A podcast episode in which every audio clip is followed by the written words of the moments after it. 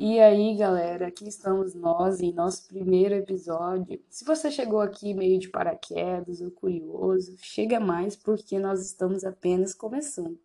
Vou me apresentar de maneira bem breve aqui. Meu nome é Giovana, tenho 21 anos, moro em Cuiabá, Mato Grosso.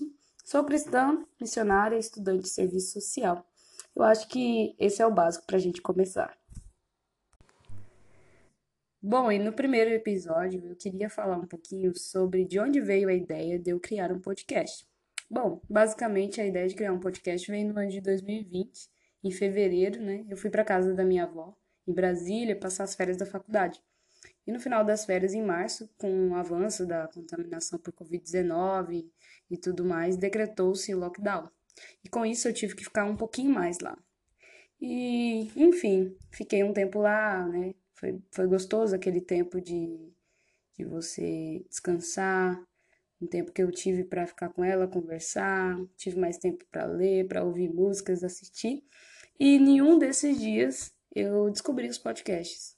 Então eu não sabia nem o que era isso antes, né? E não é que eu gostei, eu gostei bastante de, de começar a ouvir podcast e eu comecei a descobrir vários podcasts legais e eu descobri que ouvir podcast é uma coisa muito boa, prática, né? A gente pode ouvir o podcast enquanto a gente faz alguma coisa, enquanto a gente está ali sem fazer nada também para se distrair, sem falar no tanto de conteúdo bacana que tem para ouvir, né?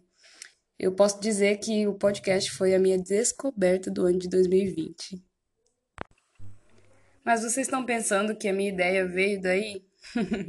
não, não foi tão rápido assim. Nesse meio tempo, né, conversando com um amigo, uma vez ele me disse: Ah, Gil, por que, que você não faz uns videozinhos curtos no IGTV, compartilhando suas ideias e tal? Eu acho que seria bem bacana. E agora que a gente está nesse tempo mais em casa, seria uma boa coisa para você fazer, produzir conteúdo e tudo mais. E logo eu pensei, ah, não sei, eu não levo jeito para falar com câmera, apesar de ser bem comunicativa. Eu nunca tinha gravado nada, nunca tinha aparecido falando assim. E eu achei logo um desafio muito grande. E outra coisa que eu falei também foi que, ah, minha câmera não é muito boa, eu não sei editar e tudo mais. Mas no final das contas, eu pensei, ah, por que não tentar, né? E fui. Tava eu lá, então, gravando um videozinho, contando algumas reflexões sobre a minha vida.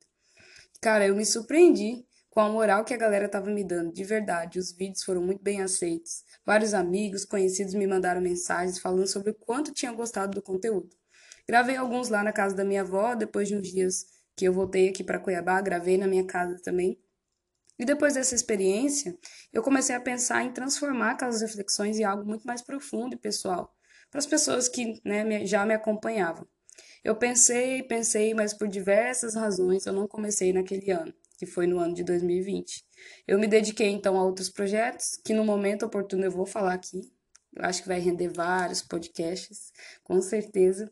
E enquanto isso, eu me dediquei a ouvir mais podcasts, a amadurecer algumas ideias e buscar até mesmo inspirações para criar o meu. Então, basicamente, foi assim que eu tive o primeiro pontapé para começar a pensar em criar o meu podcast. Algo que aprendi nesse tempo e vou compartilhar com vocês é sobre a importância do tempo da incubadora. Sim, isso mesmo.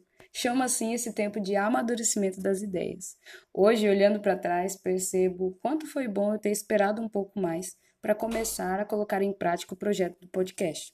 Não me sinto a expert no assunto e nem a pessoa mais inteligente, mas me sinto mais madura em relação à vida e aos meus projetos. Afinal de contas, a matéria-prima desse podcast são as minhas vivências. E é assim que inaugura esse primeiro episódio, contando como foi um pouco desse tempo que passei criando as condições necessárias para que hoje nós estivéssemos aqui.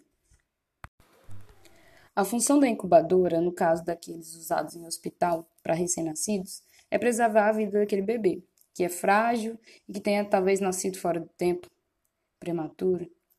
O bebê ele não pode sair do hospital no mesmo dia e hora em que nasce, porque isso seria prejudicial à sua saúde, já que seu corpo ainda não está preparado para aquele ambiente. Da mesma forma, é o compartilhamento de ideias. Elas podem até terem nascido, serem ideias incríveis, mas se nós não as submetermos ao tempo da incubadora, nós corremos o sério risco de matá-las. E por que eu digo isso? Porque todos nós, se formos parar para pensar e analisar, nós temos algo para compartilhar, ideias boas, bacanas que talvez até transformariam o mundo, mas nós precisamos saber discernir o tempo certo para serem compartilhadas. Muito mais agora com esse advento das redes sociais, né? Todo mundo tem algo para dizer, todo mundo tem uma opinião, todo mundo tem uma solução para tal problemática.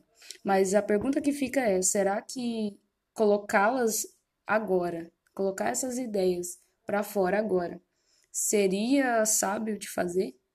Porque muitas vezes as nossas ideias são ótimas, são bacanas, mas o ambiente e as pessoas que nós convivemos, que estão ao nosso redor, não estão preparados para receberem essa ideia. Há um versículo que tem tudo a ver com o tempo da incubadora.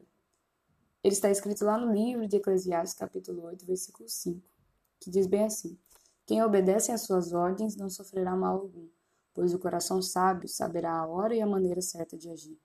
Em outras palavras, quem sabe seguir ordens aprende a respeitar o tempo da incubadora e assim fazendo se livra de vários males. Não basta apenas a gente ter o que dizer, é preciso saber como e quando dizer. Lembro que no ensino fundamental eu tive um professor de história que todos os dias que ele entrava na sala de aula, a primeira coisa que ele escrevia no quadro, antes da data, era uma frase muito interessante. A frase era essa: Quem fala demais, erra demais.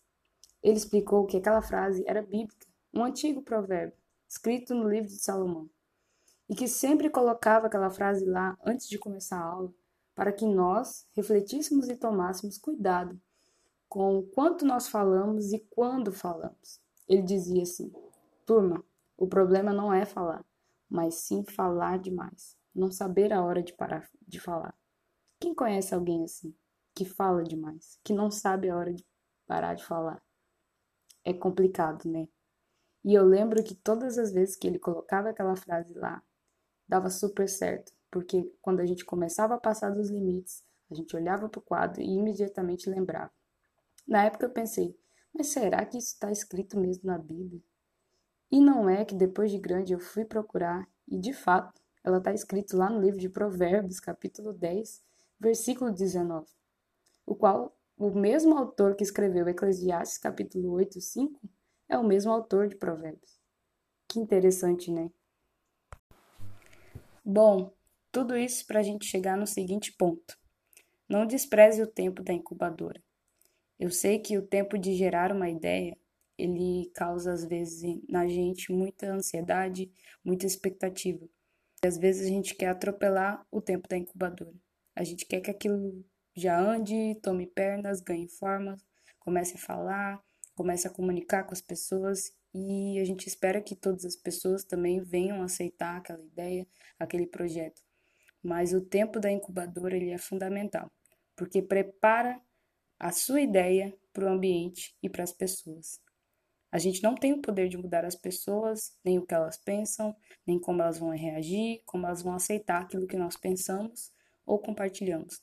Mas nós temos sim em nossas mãos o poder de preparar, de amadurecer aquilo que pensamos, que somos, que temos para compartilhar com o ambiente na qual ele vai receber. Bom, por aqui nós podemos tirar várias lições, mas eu decidi ficar só com essa mesmo por hoje.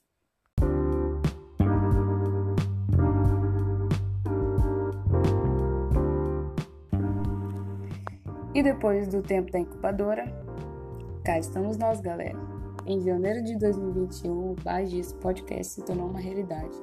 E o porquê desse nome, João? Bom, foi algo bem aleatório.